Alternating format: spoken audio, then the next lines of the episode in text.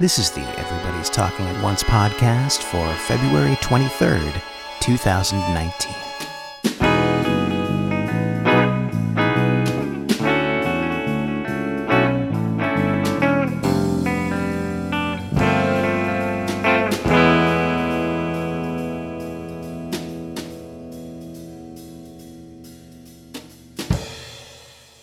Welcome to the Everybody's Talking at Once podcast. My name is Drew Messinger Michaels, and hey, thanks for being here. So this week I am talking to Robin Baumgarten, or Robin Baumgarten, or you know, however you actually say it. I'm bad at this. Anyway, uh, Robin is probably most famous for the Line Wobbler, which is well, it's a game, it's a toy, it's an art installation, it's the kind of thing you would see at a really cool bar. It's an unusually glorious lamp. It's all of those things, uh, but it's also not just any one of those things. Uh, in addition, it's a one dimensional dungeon crawler.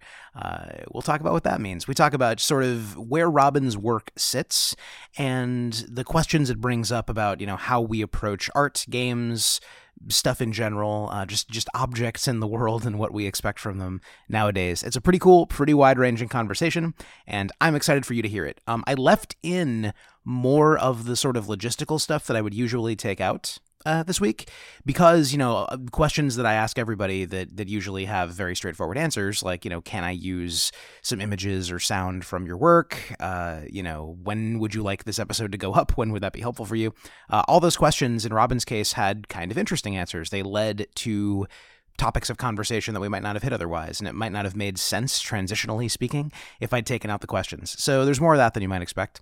Uh, my only other quick note this week uh, is that because we recorded this a little while ago, uh, you know, and, and, Robin shows his work at all kinds of different places, there was no ideal time to put out the episode uh, as far as he was concerned. Some of the stuff he mentions, the events like Ludicious, uh, have already passed. Others, some of the most important ones to him, have not, though. For example, the Game Developers Conference, GDC. Uh, he will be showing stuff at the alt control uh, portion of that and doing some other things as well, which we talk about in the interview.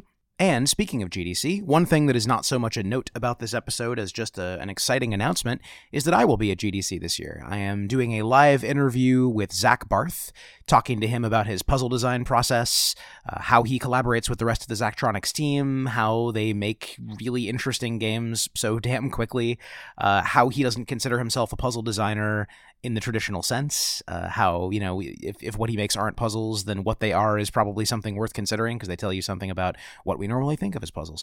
Topics that he and I have talked about on this show before, uh, but with much more of a focus on puzzle design. You know, it's a GDC talk, so it's it's more with the intended audience of people who want to make puzzles or make games in general, uh, or make uh, what you know what Zach has has called and then not been sure why he called anti puzzles.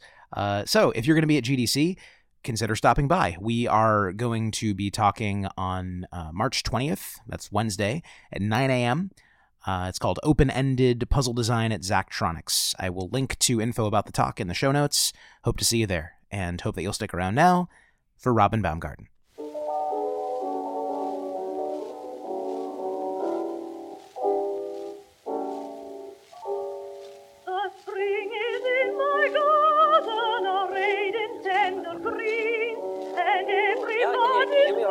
Yeah, you sound great. thanks for uh, thanks for thinking of the noise level. that can sometimes yeah, yeah. No, be it was, a challenge. It was much busier than I expected. I thought it would be nice and quiet, but it turns out that is uh, the 3D printing evening tonight, and so oh. a lot of oh. people turned up. That's interesting. So what? That's like a bunch of folks with the equipment show up, and people just 3D print.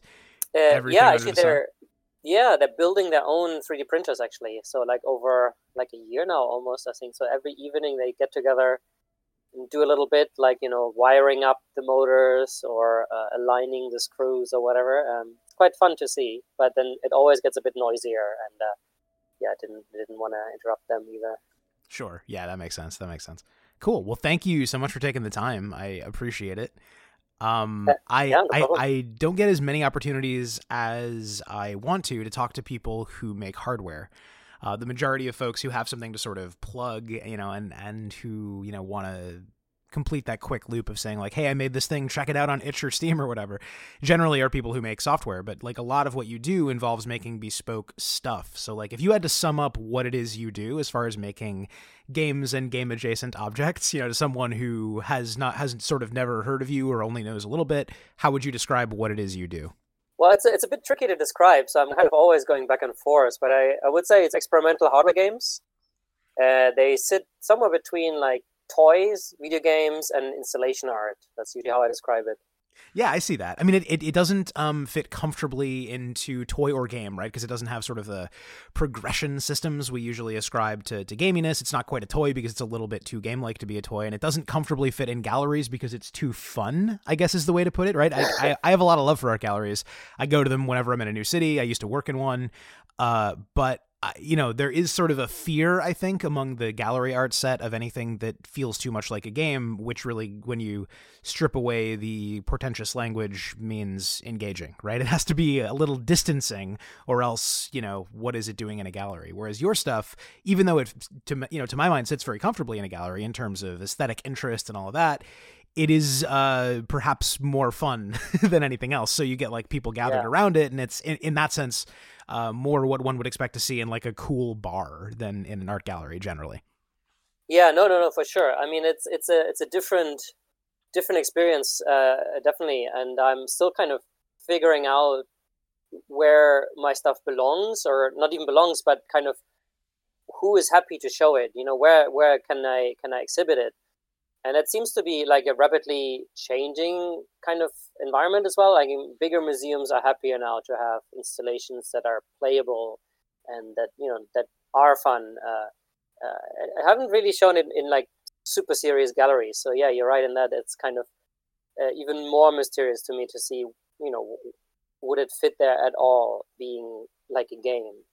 Yeah, that's that's in some ways, you know, an old as the hills and always somewhat false distinction, the high art, low art thing, right? Like if it's too fun, it's no longer an installation, it's a game. And and oh goodness, are we an arcade, not a gallery? And I, I think you're totally right that especially at the at the mid size level, we're seeing those lines, if not disappear, then at least blur. And that's exciting, right? Because like there's interesting work being done on both sides of that pretty artificial divide, and when they cross over, it can be really exciting. No, definitely, and uh, I mean, I'm definitely coming from from a video game perspective here. So I, I, I used to do more normal games and kind of showing them at mm, exhibitions that are uniquely game focused, and then kind of now slowly breaking out of this uh, with with stuff that isn't only uh, a game that gamers enjoy, but kind of a, an experience that is also for you know the general public or people who are generally interested in interactive installations. That's quite uh, quite exciting to me, but it's also kind of hard for me to say uh, you know this has existed or has not existed before because I'm also still discovering you know what goes on what is important uh, what is big here. Uh, so it's quite quite an exciting process for me as well. Yeah, it's actually so the line wobbler is the one and only thing of yours that I've actually had the opportunity to lay hands on, um, and I, I have on a couple of different occasions. Uh, once I believe at Indiecade East, it was definitely at the Museum of the Moving Image uh, here in New York where they yep. do Indiecade, and then uh, just more recently at Baby Castles and uh, across the board, you know, capital G gamers or whatever, who have just, or just people who have been playing more traditional games recently, take longer. You know, just this is a small sample set, but uh, from what I've seen, they seem to take longer to figure the line wobbler out than just somebody who maybe is not in that headspace. You know, like um, you know, uh, uh, older folks or very young folks or whatever who just like want to play with the tactility of it. Because for anybody who has not had the chance to see or play Line Wobbler, uh, it's a one-dimensional dungeon crawler, is what you call it, right?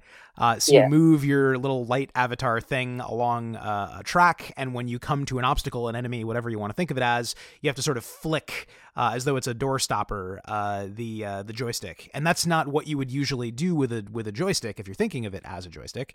So if you're just thinking of it as tactile and as play, then it makes perfect sense. But if you're trying to play it like a regular game, then instead you like the first time I played it, I like I hit the reset button when I should have flicked it, right? Because I was like, oh, it's a, you know, I, I need to perform an action. It's a button. It's a game, right?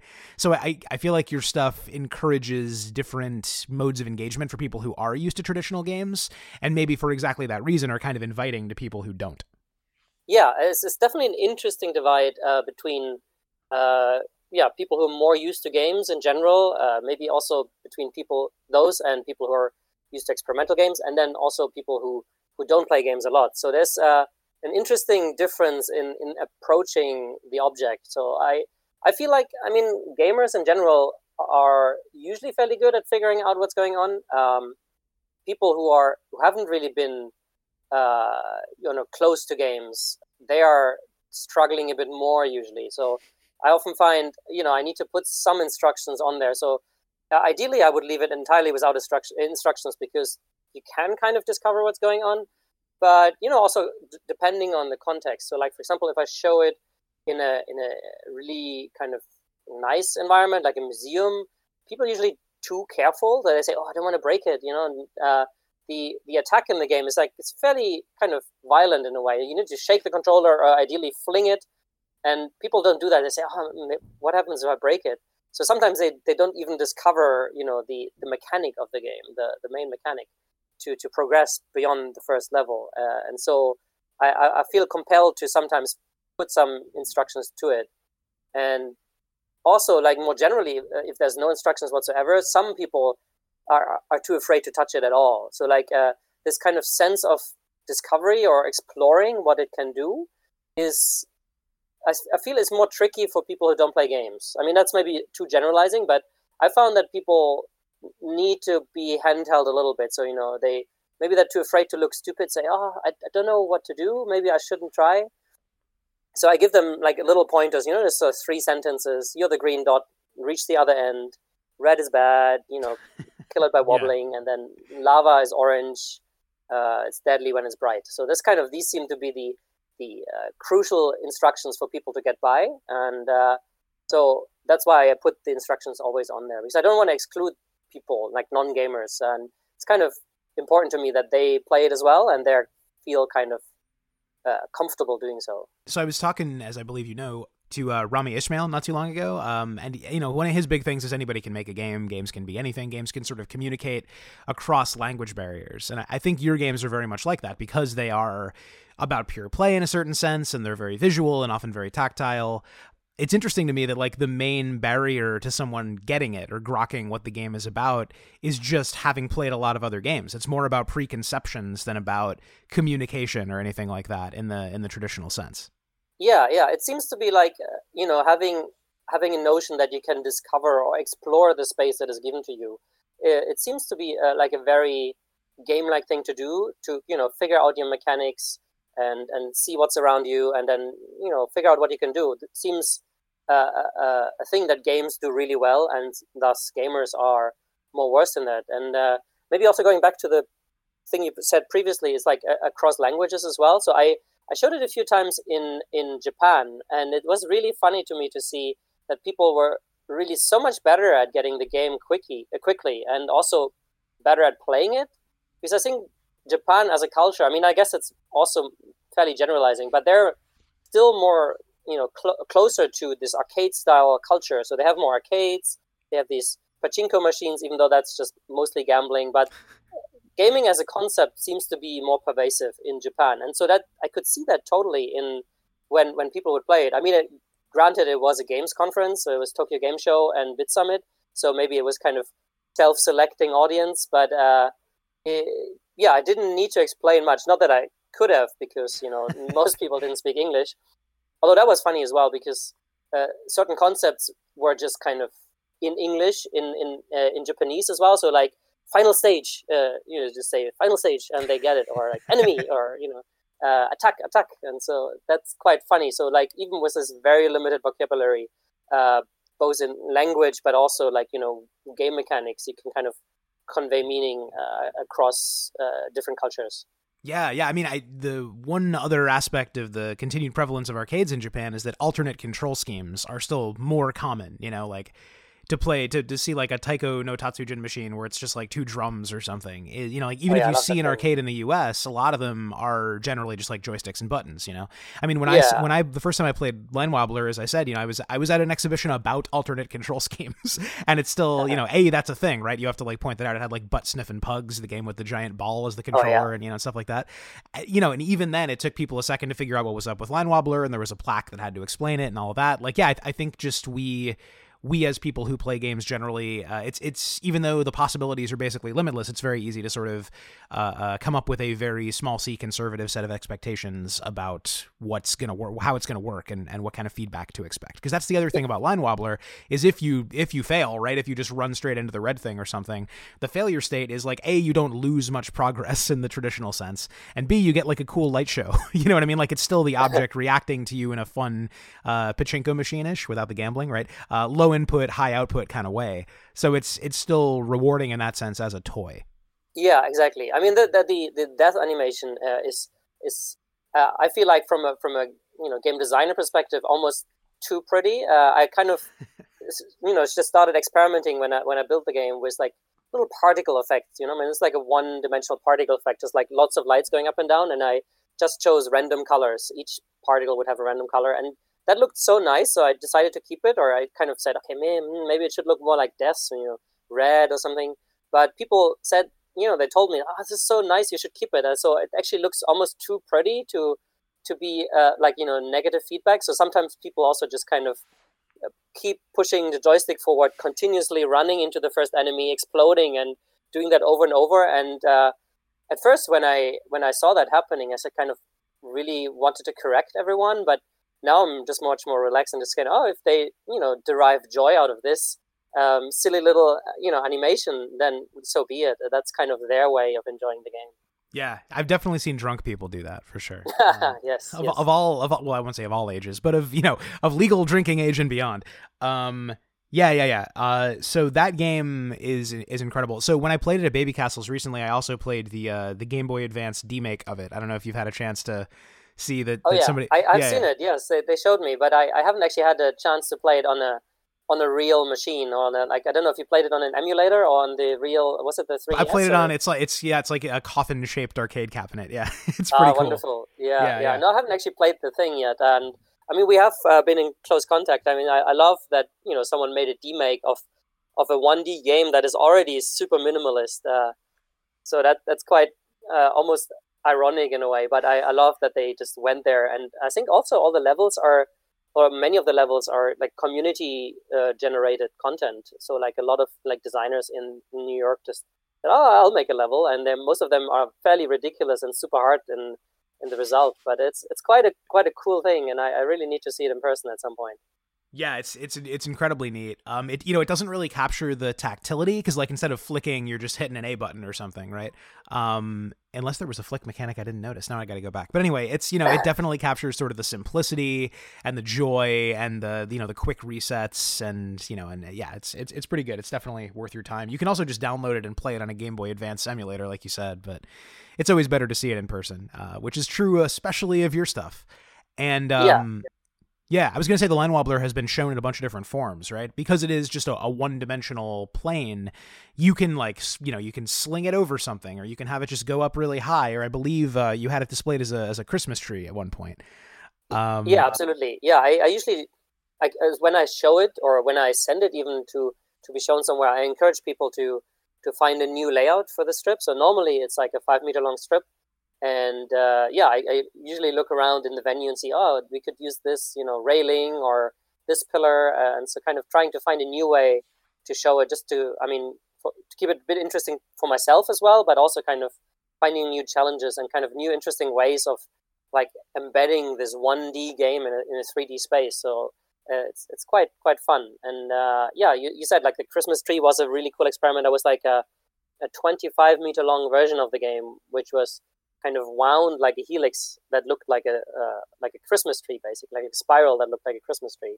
And it was installed last year in uh, King's Cross Station. So that was really cool. And it was also interesting to see, like also again the with the general public because that was not even a space where people would expect games. So it's even more open ended. But I, it was really interesting. So even like older couples came over and gave it a go, and it was kind of tricky to play uh, because it was a spiral as well. So it was like a fairly distracting environment, uh, and people were kind of rushing to get their trains.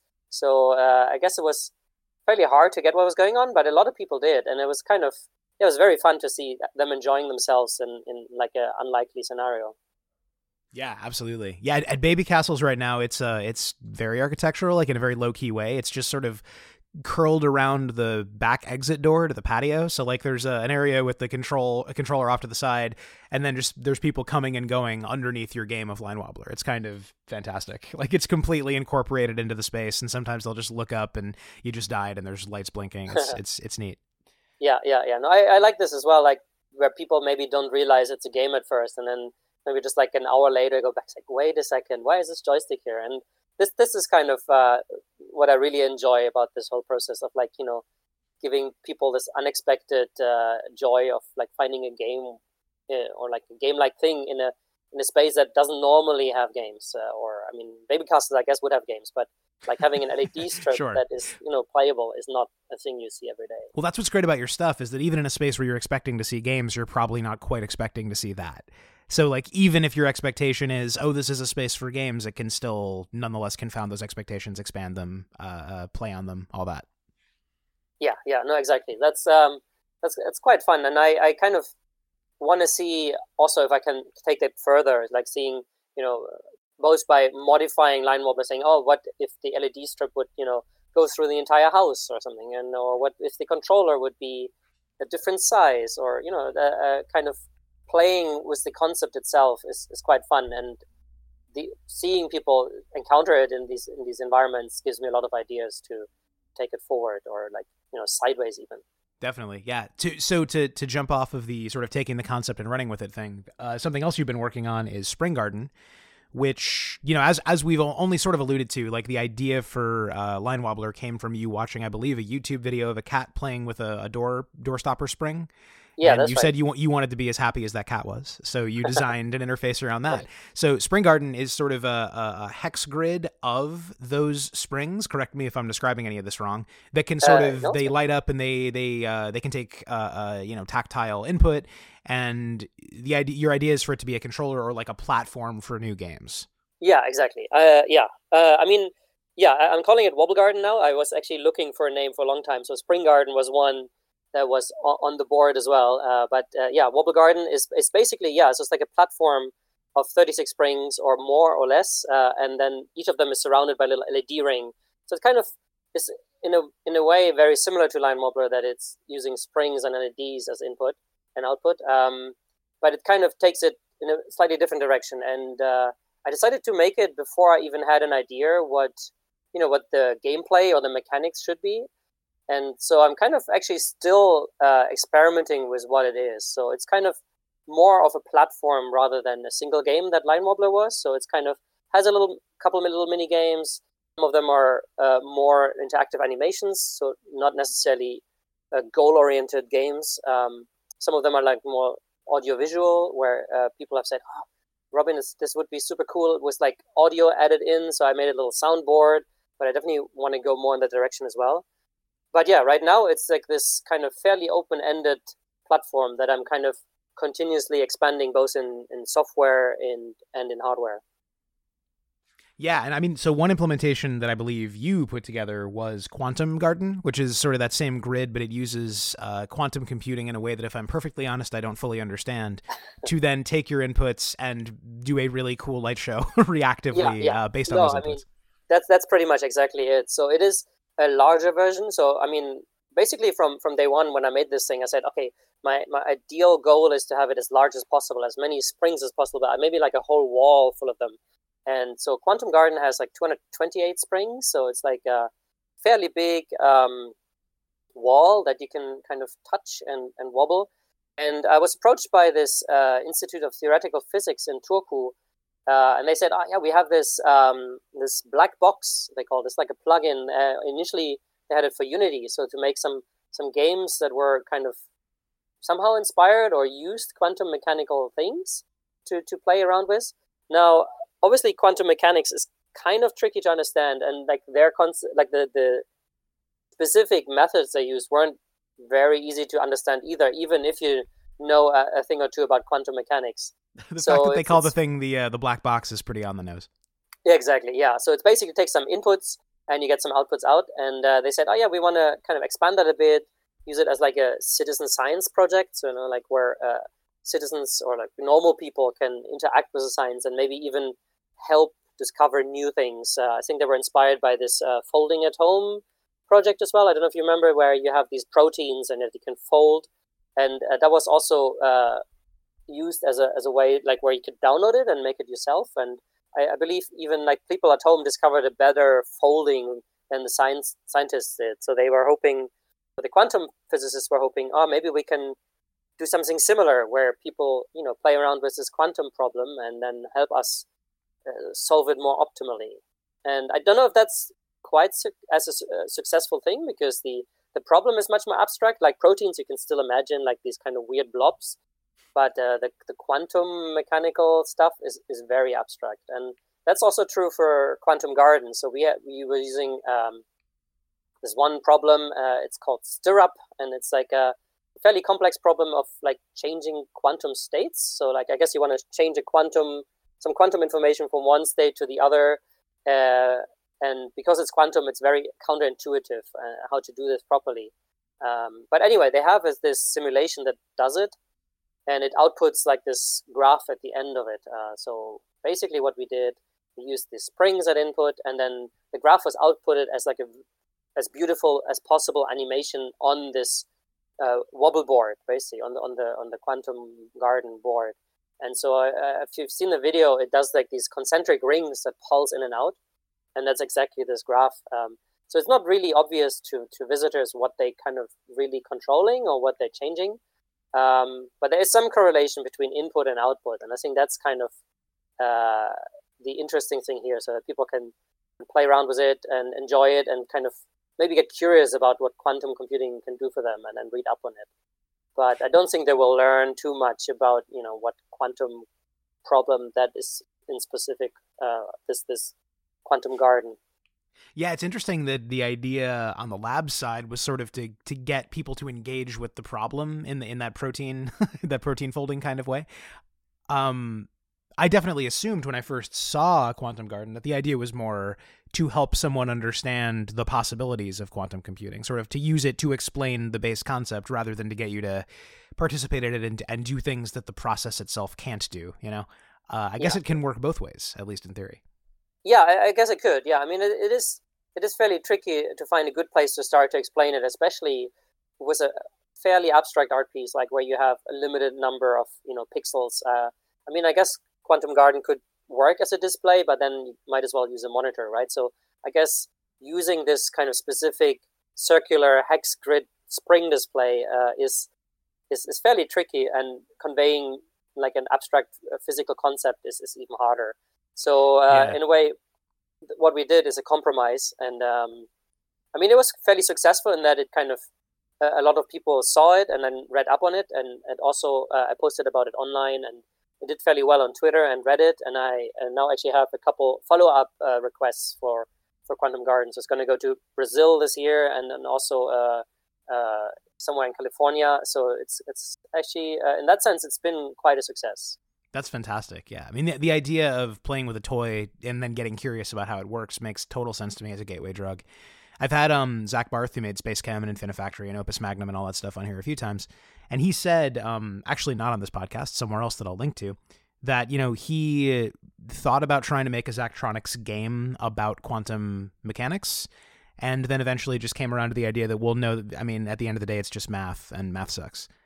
Um, yeah. You know, from the perspective of making an engineering game, right? It seems to me that making a toy that uses that math uh, is probably a better way to get people interested in how it works. And like that yeah. is maybe a strain that runs through your stuff because you're very, very open about how you build what you build and what it's built out of and how, how you got, you know, if you want to be a spring nerd, uh, take a look at another video that I, uh, I will link to.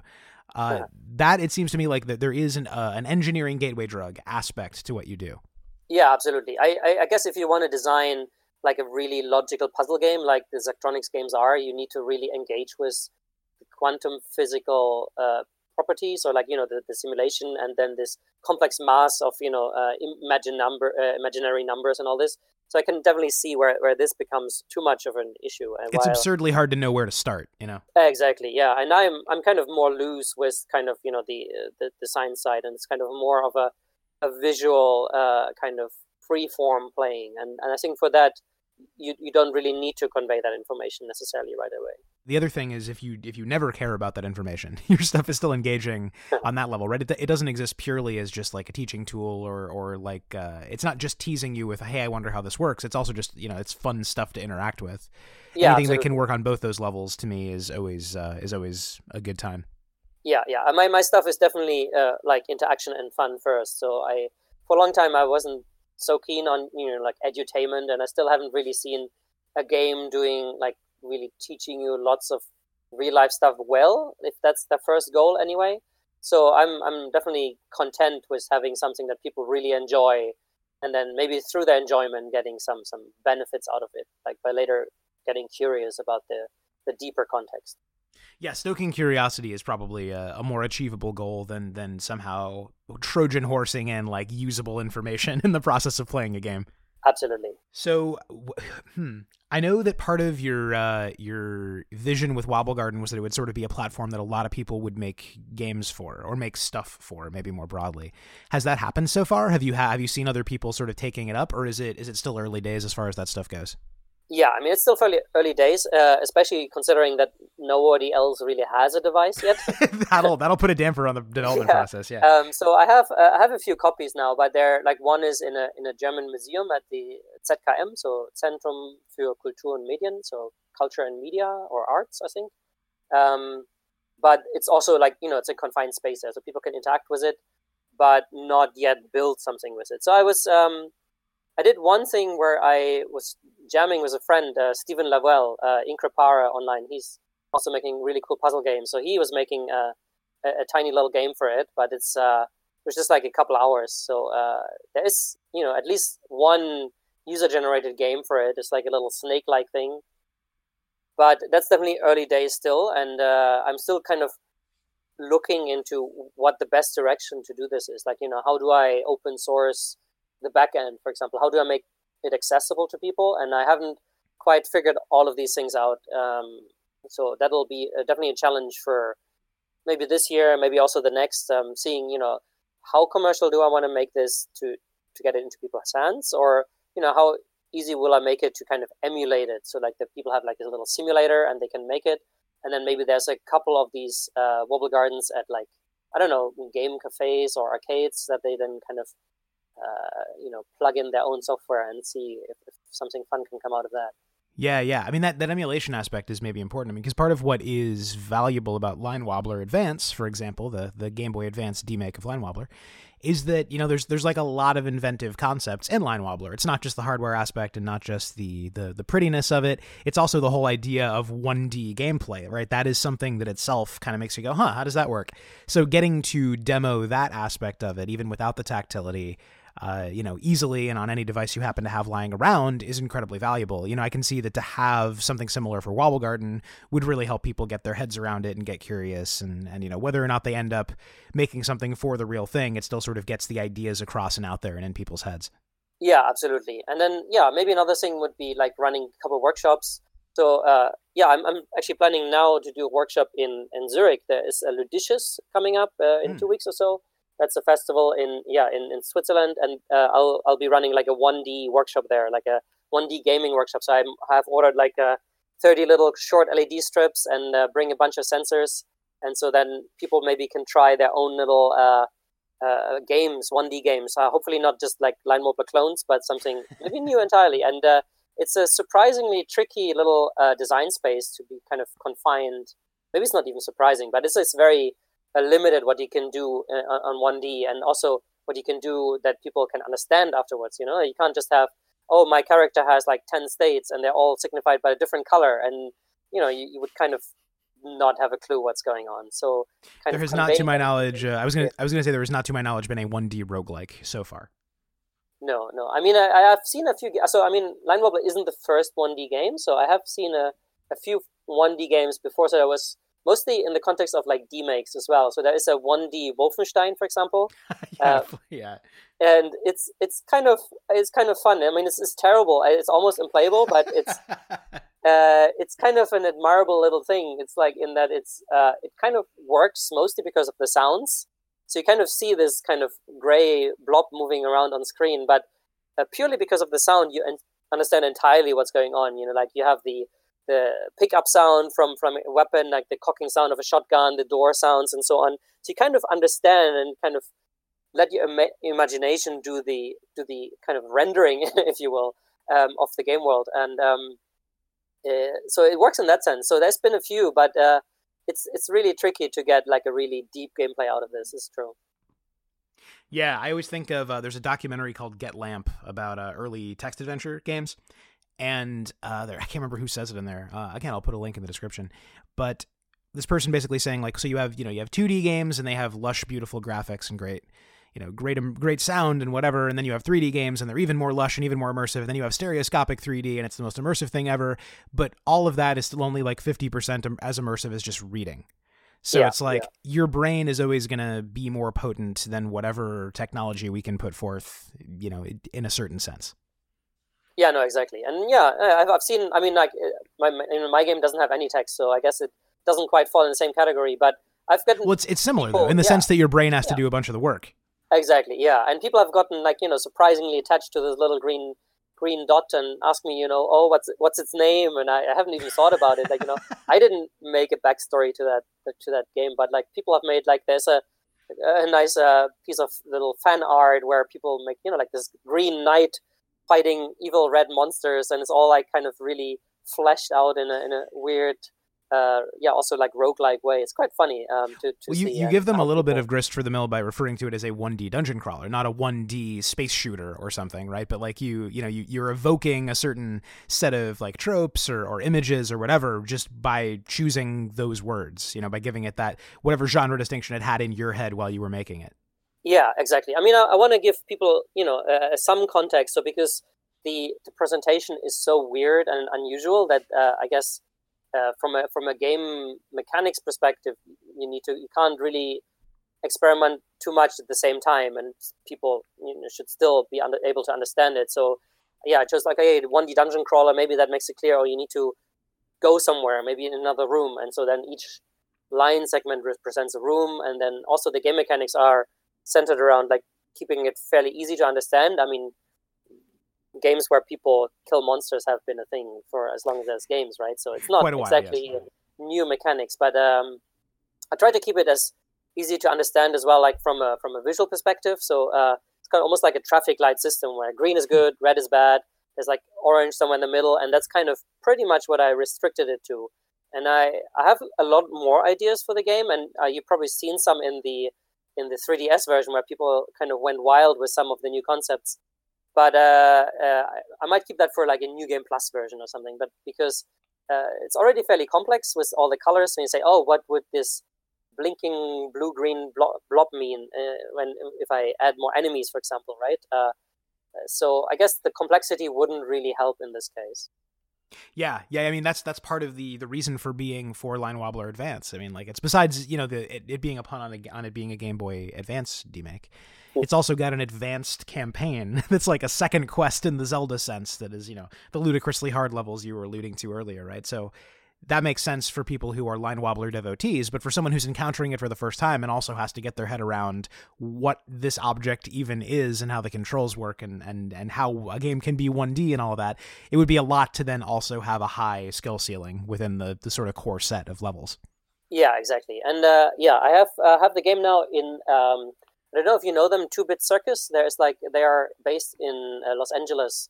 Yeah, yeah. They're opening these. Oh yeah, cool. Uh, so they're opening these micro amusement parks, and so they have one uh, line wobbler arcade machine in there. Um, so it's basically just normal line wobbler, but they put a little, mm-hmm. uh, you know, like this uh, coin operated uh, mechanism in front of it.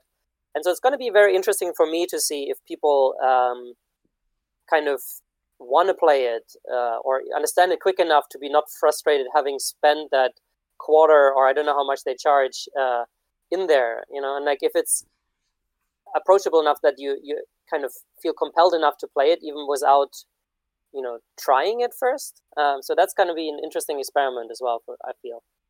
Yeah, yeah, it's interesting. Like putting a coin op uh, uh, mechanism on there, which I've I've not seen their machine, so I, I, can't say for sure how it feels. But I can imagine it makes it feel more like a a boardwalk or like a carnival game instantaneously. You know, just in terms of your expectations. Like there aren't really um, like I there aren't too many co-op or excuse me co-op. There aren't too many coin op uh, dungeon crawlers, right? I mean, like they're they tend to be unusual ones like Dragon's Lair or something. Yeah, no, exactly. I mean, in that case, it's it's a bit more of an action game uh, than than a dungeon crawler. Like I guess you, you go forward yeah, and yeah, yeah. kill enemies, and yeah. Whenever I post on Reddit about uh, Line Wobbler, I also get pushback from people saying, "Ah, this isn't really a dungeon crawler. You shouldn't call it that." uh, I guess maybe it's like not turn based, and you know, I guess everyone uses their own little uh, definitions. But I, I found dungeon crawler uh, the the most succinct uh, explanation or like you know description of, of it to, to yeah yeah well it's it's not so much about saying it belongs in the same conversation as as you know Dragon Quest or whatever. It's more about or Diablo. It's more about just saying you know it's like you said because someone needs something to to hang on to in their imagination when they're playing it this sets the expectation that your goal is to progress deeper quote unquote into the dungeon quote unquote. It sets you up with the idea that there's going to be danger maybe even combat. Like it gives you a lot of information you know, to, with which to make a, useful assumptions. Yeah, exactly. Which is all genre should do, really, right? And then you can meet those expectations or, or you know, twist them or subvert them or whatever. But like that's what genre is for at the end of the day. Yeah, exactly. And uh, yeah, I mean, I I would kind of love to expand the the scope of the mechanics of line wobbler as well, where I then you know subvert maybe this context of like, oh, you always need to to fight what is in front of you. Uh, but it, it seems, uh, yeah, maybe it's like for Line Wobbler 2 or something, or uh, I need to revisit the hardware, uh, the software side as well. Um, but yeah, that's definitely a thing I want to explore more as well. Yeah, so, so going back to the hardware side for a second, I one thing I find really interesting about your work, and, and you know the reason that we're talking about art galleries and bars as opposed to playing games at home, is that it isn't really practical for you to like sell kits for people to make line wobblers at home, at least you know in the current setup, uh, or to or to ship them to people. It's a little bit expensive as as one game. So you've been targeting these spaces where it's uh, like a 3D printer. you know, uh, it's a thing you encounter in a space rather than something you expect everybody to. You know, like more people are going to have Nintendo Switches than are going to, you know, own a space with a line wobbler or a 3D printer in it or something, right? So like I is is that something that is part of the appeal to you that you're creating these like things you have to encounter or is it partly just an outcropping of the fact that they're expensive to make and that's not a problem you've quite solved yet or a nut you haven't cracked? Yeah, I, it's definitely more uh, it's it, it's more like of a side effect in a way. Like I really enjoy making things with hardware with like physically, you know, like using like weird sensors, weird displays, uh, kind of new ways of interacting with a thing, or you know, like uh, not necessarily a computer, but like experimental hardware, alternative controller thing. Um, so kind of having it restricted to certain spaces is like a side effect, but it's definitely something that I have taken into account or into consideration when building it. So like I mean, it, it is meant as a short five to ten minute experience of like you know what you can normally enjoy if you if you visit a museum or an arcade or a, a party. You don't really want to spend like hours on this thing. Um, and that also is what it makes it a bit tricky to if i you know would consider oh sh- should i make a version for home? Then you know you will have like this five to ten minutes fun of it with it and then it just sits there. So you know like, i can't uh, justify like the high price tag that it is now uh, was then uh, was like just having five minutes of fun so I don't need to think of like, oh, okay, should I expand the game massively, or what? What else could it be? You know, and then there, there's some considerations like mm, maybe I could make it a, a, lamp while it's not playing. You know, having some 1D screensavers sure. of sorts, like some kind of 1D lava lamp, or uh, yeah. So, so that's kind of things I'm considering and seeing.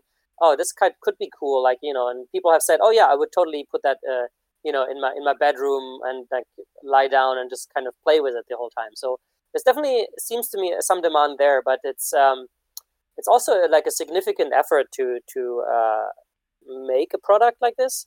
Uh, not saying that I wouldn't do it. It's just like um, right now I'm kind of enjoying the experimenting with new things more. So that's I didn't have didn't get around to to kind of really make it a product uh, yet, at least. Uh, no part, might, no know, part of your I was gonna say no part of your build process has mass production in mind.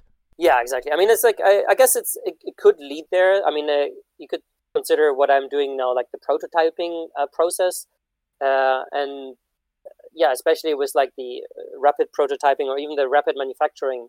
Uh, for example, in China, it would probably be possible to to do that, but there's like a like a whole business backend that I that I don't really have or even want to deal with right now. Like you know, maybe spinning up my own Kickstarter campaign or finding the factory that does it and then finding a second factory that doesn't want to rip you off. Or, uh, so that's that's all things I I don't really enjoy at the moment. So yeah, that's kind sure. of what I haven't done it. Um, not saying that's you know like a, a, general advice on my side. It's just like uh, okay, I'll just make my own little experiments, and right now that seems to be uh, going fine for me. So I'm kind of making these and making a couple for museums that pay artist fees. So uh, there's money coming in through that, and uh, it's it's also kind of interesting in that niche as you described it as like saying this is a thing that you need to go somewhere to experience. So it's not uh, a mass-produced thing. It's kind of a like a bespoke little um, art installation that you need to go to, like cool little festivals like like Baby Castle things or uh, some have it in like bigger museums. So I think it's also in the Orlando Science Center, for example, or here in London, uh, there is uh, a big exhibition right now in the Victoria and Albert Museum, which generally shows only more like classic design stuff, but they have now video games as well. So I guess you need to go somewhere to experience that, and I think that maybe goes back a bit to the arcade days as well. Like I can looping back to the arcades, I suppose, where you really need to go into a specific location to be able to play uh, that thing, right? And uh, in a sense, it could be seen as like a little renaissance of, of like arcade spaces. Uh, and I, I, can see the same with uh, not to the same extent, but like VR has something like that as well. At least in in uh, arcades that are very modern, they have a lot of VR spaces. So people, you know, uh, rather spend like a, a pound or two or like a dollar or two uh, trying the VR experience once rather than spending you know like thousands and, into a full equipment kit at home. Yeah, absolutely. And you know, any tech conference you've been to, whether it's explicitly about games or not, has the one VR display at this point. Whether it's just showing you like, here's how you visualize customer data or something, right? Like that that VR thing in a public space has become relatively cultural, culturally normal, at least among a certain set, a certain you know tech savvy set. Yeah, yeah, and so maybe you know like these kind of custom or like indie arcade experiences or indie uh, game experience, hardware game experiences could become like its own little niche in that sense uh, as well. I mean, it's it's always going to be harder to to to to produce them. You know, like to make them sturdy enough for for the drunk uh, drunk crowd or the the little kids that just kind of want to tear on every little cable they find. Um, so it's definitely a challenge and um, but I, I, can see more people getting into that space as well yeah yeah i mean I, this kind of stuff fascinates me because it, it's such a clear example of how when you're making uh, a game or a toy or whatever you're making art and you're making a product right and of course like art that gets put up in galleries like like those things are products too it's just that they're products that they're like certainly the gallery conceives of them as products right but they're products whose value derives in large part from the fact that there's maybe only one of them or maybe only a few of them, right? So yeah. like that's what galleries and arcades have in mind is that they are spaces where you go to have this experience or see this thing that you otherwise can't. No, exactly. And I mean, I, I don't uh, specifically set out to make like, you know, art as like an art piece that is like. I don't like that word either. I just don't have a better one.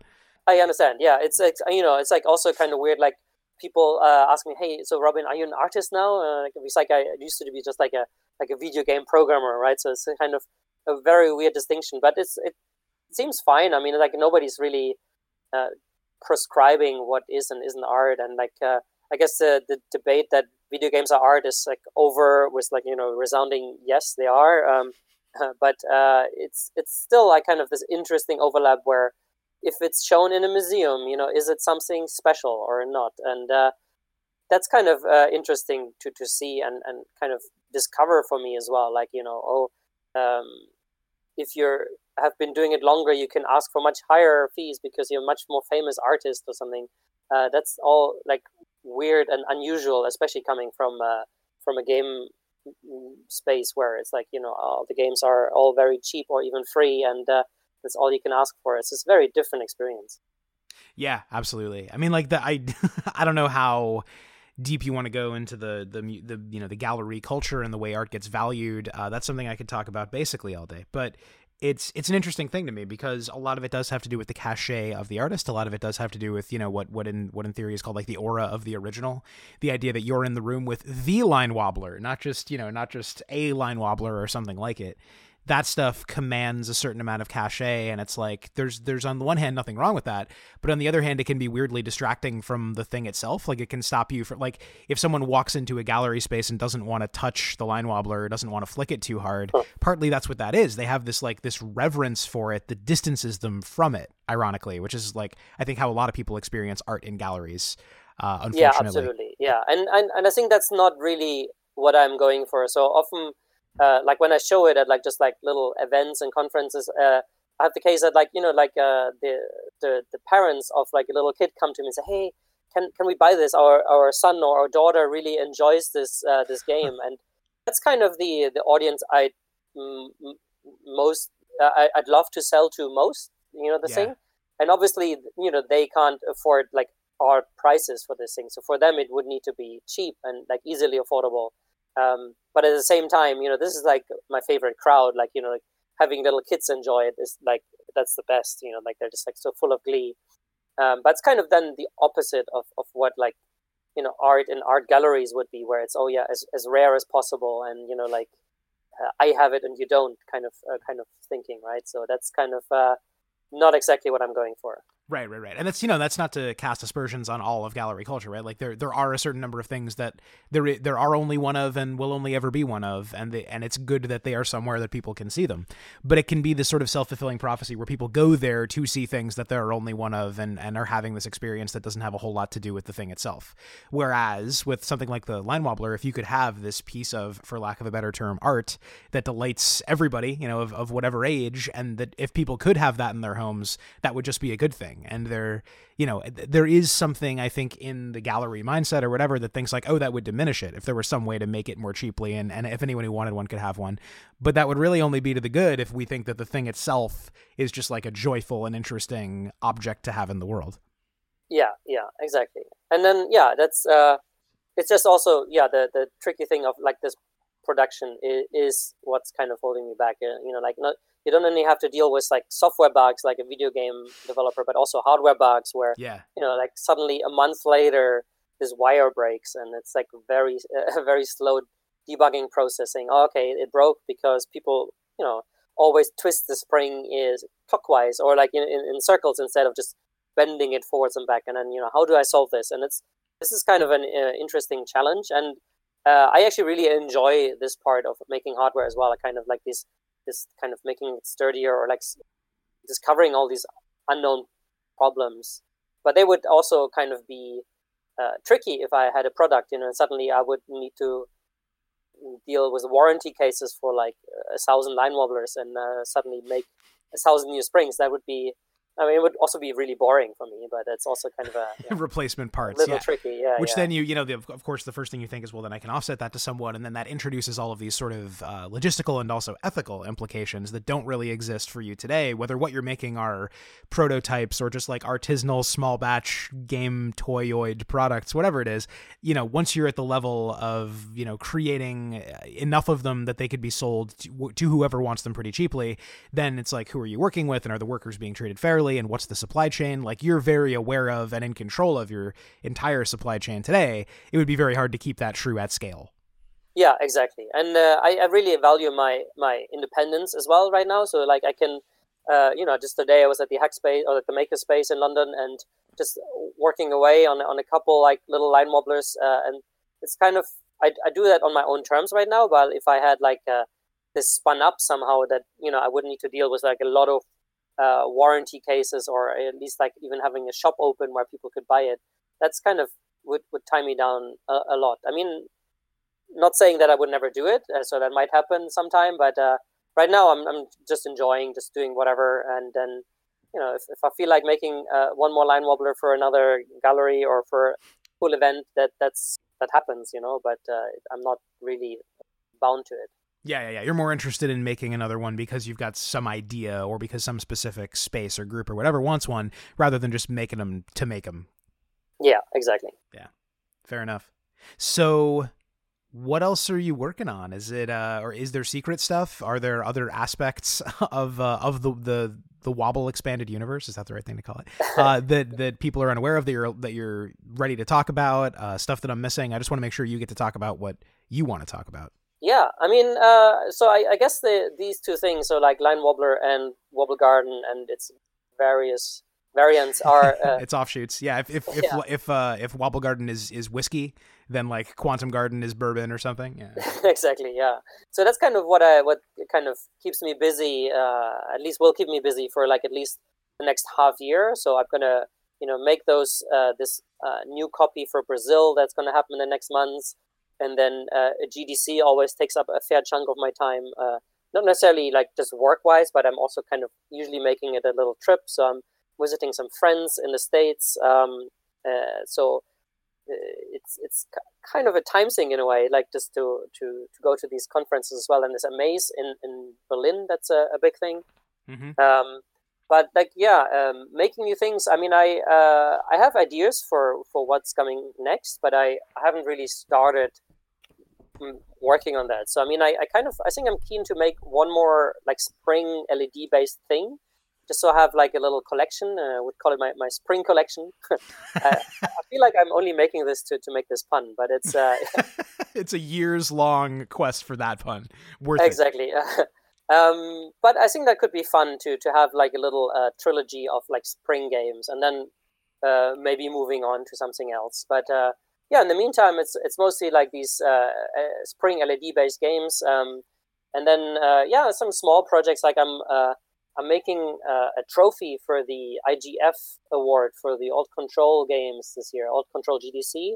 Oh, so cool. I, I don't know if everyone's aware of, of all this. Uh, so the Alt Control GDC is like a really cool little uh, alternative controller exhibition at uh, at the Games Developer Conference in San Francisco, and they've been kind of instrumental uh, both for myself and like showing stuff, so and keeping me interested and keeping you know like my stuff in the eye of the public or at least in the game developer public, um, but also kind of pushing uh, other people to to make experimental hardware. So it's, it's been a really cool institution going on for not too long, like five, six years now. But they uh, also now have its, their own award category at the Independent Games Awards. And uh, yeah, I'm lucky enough to, to make the trophy for this year's uh, winner. Uh, and so that's going to be a little alt control thing in itself as well. Uh, so it's going to have little buttons maybe. I'm still working on the design, but that's going to be uh, it's, it's a very fun project as well because it you know it doesn't really need to have a purpose and it just needs to look cool and so that's quite uh, quite a fun little thing to be working on no that's fantastic so th- so no springs well maybe it's too soon to say you don't have to reveal that if there are going to be springs on the trophy that can be a surprise that's fine but... uh, exactly yeah yeah I, will I'll you'll see it uh, in, in march excellent excellent very cool well thank you you've been super generous with your time do you need to get going uh, I've, I've got a. I mean, I'm I'm just uh, home now, so it's like evening time here. Uh, so I'm gonna. I'm actually writing uh, a little thing on uh, quantum computing and art. Uh, so the. oh yeah. Yeah, I don't really know what to write about it. Actually, I I kind of need to research it myself a bit. I mean, I'm kind of slid into this quantum thing uh, uh, by accident, almost like you know by this uh, Finnish connection. Um, but it seems like an interesting space and also interesting to kind of research what possibilities are there to do art with quantum computing? Obviously, I mean, there isn't really any really functional quantum computers yet that can be used for anything artsy. So it's all fairly theoretical or like simulated, and uh, that's that's interesting. And a lot of the appeal for art, I think, comes from this um, pop culture experience, like you know, expectation of quantum physics of being like this super mysterious, weird thing where you know, like spooky at a di- action at a distance happens, and quantum entanglement does some weird things where people think of entangled strings or whatever, and you know, like it's it's it's very theoretical and abstract if you actually look at the science. So uh, it's it's a fun thing, but it's uh, I think a lot of the art inspiration comes from from from pop culture rather than actual hard science. And yeah, so uh, the word quantum is definitely in the, the the catalog of words that sci-fi just throws in to make stuff sound vaguely sciency without necessarily oh, yeah, worrying too it's, much it's, about the connotation. Yeah, yeah, yeah. It's it's definitely a, a, buzzword in a way. So similar to to crypto or you know like blockchain or whatever. It's uh, quantum is the next. Uh, uh, weird buzzword for that, and uh, I mean, like the, the the thing we built it has like actual backing. So the Quantum Garden has backing in science, but uh, it's it's also very pop culture in the sense that it's just mostly pretty colors. Uh, you know that have like a simulation in the background. Yeah, yeah. I mean, so so since you're writing the, I, I am someone who has tried and failed to explain uh, or, or even really to grasp, if I'm honest, you know, the, the real difference with quantum computing. So is it, you know, if, if you don't know what you're saying yet, because you're still working on the piece, that's totally fair. But how would you explain what exactly makes computing quantum since it is well, mostly hypothetical? Yeah. So, I mean, maybe most people have heard of also the qubit as well. So, mm-hmm. like a normal computer works with bits, so like zero or one or true and false, while a quantum computer doesn't really have like uh, I mean, it doesn't only have the zero and one, so it has like this uh, this state in between, and that's kind of this really vague thing that kind of hard to understand. So it's like a it's called a superposition of states. So it's like a, several states at once. Sometimes like you know infinitely many states, and that's kind of the interesting thing about it that makes it super powerful uh, for some uh, applications, but also makes it super hard to to actually write those things because you can't really output this superposition of states. In the end, you still need a like a proper result of the you know the uh, the the algorithm. So it still needs to output zeros and ones in the end, and kind of uh, collapsing or like making this superposition back into a normal zero and one. That's the hard part, and that's also what uh, quantum computer scientists struggle with uh, when they write algorithms. It's actually a fairly complex and tricky problem um, to solve and that's only the, the theoretical side. So then the practical side is of how can we actually store these things? You know like how, how do you store a, a qubit? And uh, uh, yeah sometimes you hear these news oh yeah the biggest new supercomputer stores 27 qubits or something. And that's a ridiculously tiny amount. And uh, you can't really solve any real world problems or uh, write new crypt- uh, cryptography or like security applications with that um, so it's still a super long way off of being actually useful for anything besides like academic little experiments. Um, yeah, because you have to basically come up with a qubit or a very small number of them and then resolve them back to binary states. Yeah, exactly. I mean, like, first of all, you need to represent your problem, like whatever you're trying to solve, into these qubits. That's kind of tricky. And then out of those qubits. Uh, and that seems to be, at least what I understand from, from my, I, I did one computing course at uni, and that was what seemed to be the hard problem there. And then, I mean, if you manage to do that and you manage to build a computer that can do that, it is actually, uh, yeah, it, it kind of is super fast. And in fact, it's so fast that once people solve that, uh, all current security will kind of instantly break because it's it's based on being, you know, passwords being hard to crack. Uh, if you, if you could brute force anything essentially instantaneously, then exactly. Apparently, so that's that's uh, one of the promises of uh, quantum computing but yeah, I was just reading some, uh, uh, like basically the Wikipedia article on, on, quantum computing today, and there's still a lot of quotes in there saying, "Oh yeah, it's like a long way off, and we need like billions of qubits instead of 27 to to have a useful computer." And so that seems to be a, a, while off. But then again, you know, like these things scale surprisingly quickly, and uh, we're making so many pro- uh, so much progress in there. So that yeah, maybe it's a couple years off. Um, but it's definitely an interesting field for sure. Yeah, in a, in a very abstract way, it reminds me a lot of like early video games that were very very limited in terms of memory and things like that. You had like so few bytes to work with. This seems like you know vastly more advanced computing, but like we've come around to the same problem where you have so few of the thing you're working with to work with, so you have to figure out what, if anything, is possible under those limitations. Yeah, exactly, and uh, yeah, I mean maybe you can solve like little sorting problems where you sort some numbers really fast, but you know having something really complex or even creative and playing a game on it that will take some time uh, i think still uh, so yeah i guess we, we, we're, we're stuck with our normal classic classical computers for now and having to do video games on those uh, but yeah i'm looking forward to a, to a, a quantum world sometime in the future yeah, definitely, definitely. That's I mean, and well, you're not just looking forward to it. You're like you're you're the vanguard. You you're in the quantum world, albeit in a in a small way, right? Yeah, yeah, yeah. Maybe I'll make a quantum line wobbler. I mean, I have the quantum garden already, so uh, we'll see. yeah, I would play a quantum line wobbler. I'm not even perfectly sure what that means, but you know, like there's there's red, there's green, there's something in between, but there's actually an infinite number of things in between. Yeah. Oh yeah, very good. Yeah, that could be it. I'm into it. I'm into it.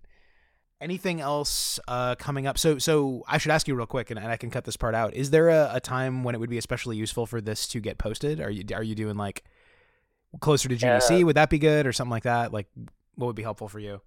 Uh, yeah, I mean, yeah, I guess before GDC would be nice. I mean, uh, yeah, uh, we're also planning some alt control parties. I haven't actually mentioned that. Uh, so we, we're doing some some alt control uh, parties, which are like just basically parties where we have bring along a lot of like hardware games. So I will probably have Line Wobbler with me, uh, probably Wobble Garden, and then I have a lot of friends who are making uh, their own games, and then we bring some games from the from this year's Alt Control GDC over there as well, and then just party on the Friday of GDC.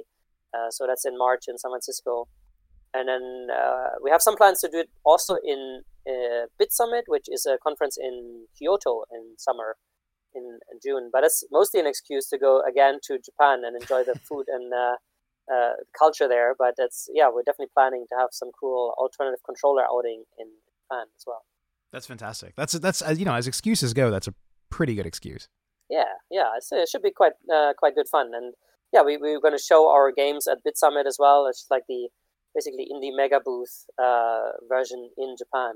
Uh, so it should be quite quite good, I think. How is that? Is it? I mean, because you to bring it all the way back around, because we were talking about arcades, and you were saying that when you show the line wobbler in Japan, there's maybe a little bit less confusion about it as an object and and a game with an alternate control scheme and stuff. Is uh is the equivalent of the indie mega booth in Japan quite different from what you would see in in the U.S. or in Europe? Uh, I think no, actually, it's it's still fairly similar uh, in terms of like being a little uh, expo where video games are shown. I mean, it's like a more obviously there's more more Asian games there, so a lot of uh, Japanese developers mm-hmm. showing their games, and those games uh, usually differ a fair bit from from typical Western games. So you know, as you imagine, like the typical JRPG is one example. Uh, a lot of uh, anime inspired games. Um, so that's cool. And then there's a, a big uh, international crowd that shows their games as well. So it's kind of the interesting thing is, I guess, the mix of those two, or like the the overlap where, where they meet. And then uh, I enjoy a lot the, the, the after parties as well, where you mingle with those developers and uh, you know just uh, sit on on the river in Kyoto in the summer, and there's little fireflies in the night. It's very kind of little uh, romantic video game gatherings there. Uh, so I kind of enjoy that. but yeah, in terms of video game event, it's it's still um, fairly similar, I would say. I mean, there's like a lot of cultural difference that, that, that come in there, but it's still video games. Yeah. It's interesting because when when the phrase game culture gets uh, invoked, it often means a sort of imagined community of consumers who are united in their desire to purchase products. But there are all of these, of course, other cultures, subcultures, maybe you might call them, around games, you know, like like all the stuff that happens around GDC or other conferences, communities of developers, you know, all those kinds of things that are to me much more interesting, you know, in that way where you can see how the culture or the experience or the romantic firefly strewn moment uh, in Kyoto affects the work or the culture or just people's outlooks, right? Like I feel like that stuff doesn't get talked up enough. And I feel like your stuff which does sort of demand presence in a space maybe presents a good opportunity to think about that stuff a little bit more and not just think of games as this like online only uh somewhat fetid monoculture you know?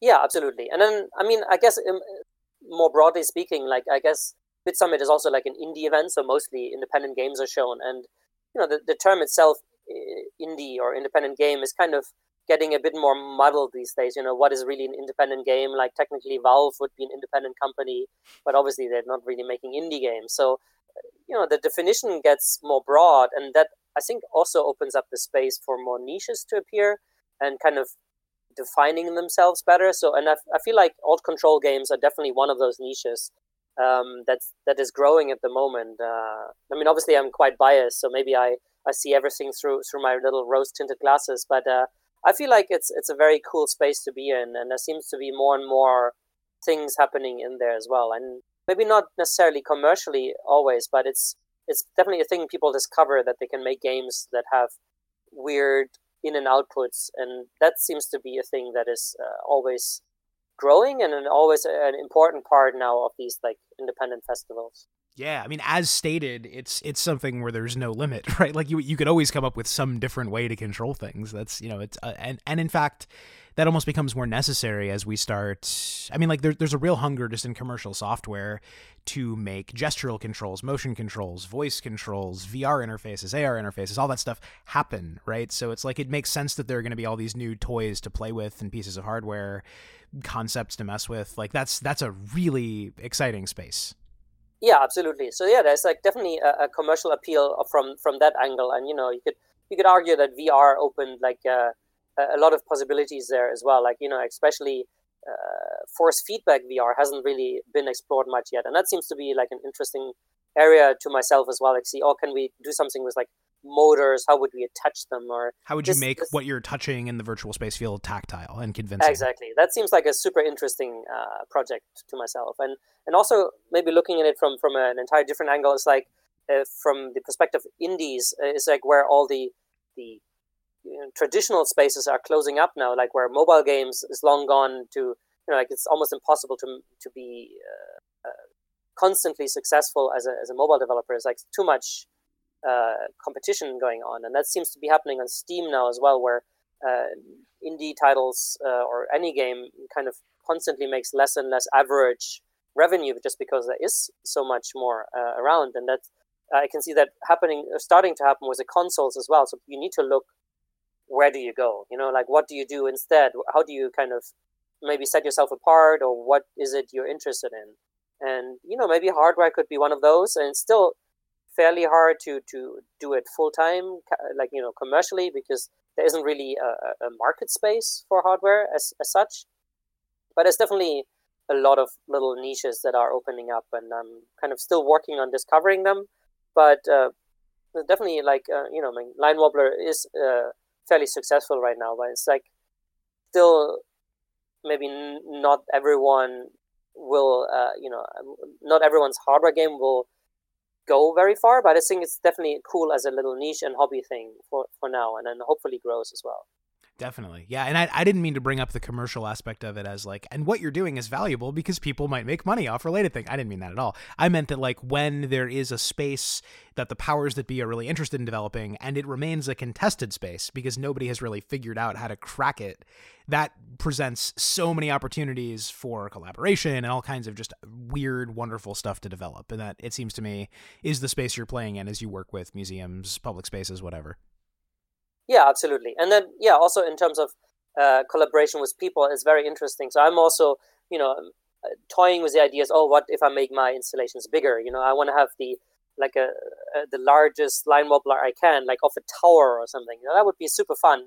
Um, but I also don't really know, you know, how to do that myself. So that you know necessitates like more collaborations with maybe also more unusual uh, branches of like or like different different people that you know work in construction or in you know furniture design or so on. And so uh, having these collaborations come together uh, in like, for example, in makerspaces is, is very interesting to me as well. And this is kind of also what what drives me to to keep doing this to, to kind of make weirder things with with different people. I can't think of a better note to end on than that. if that sounds good to you, make weirder things with different people is uh, is you know those are words to live by. I think.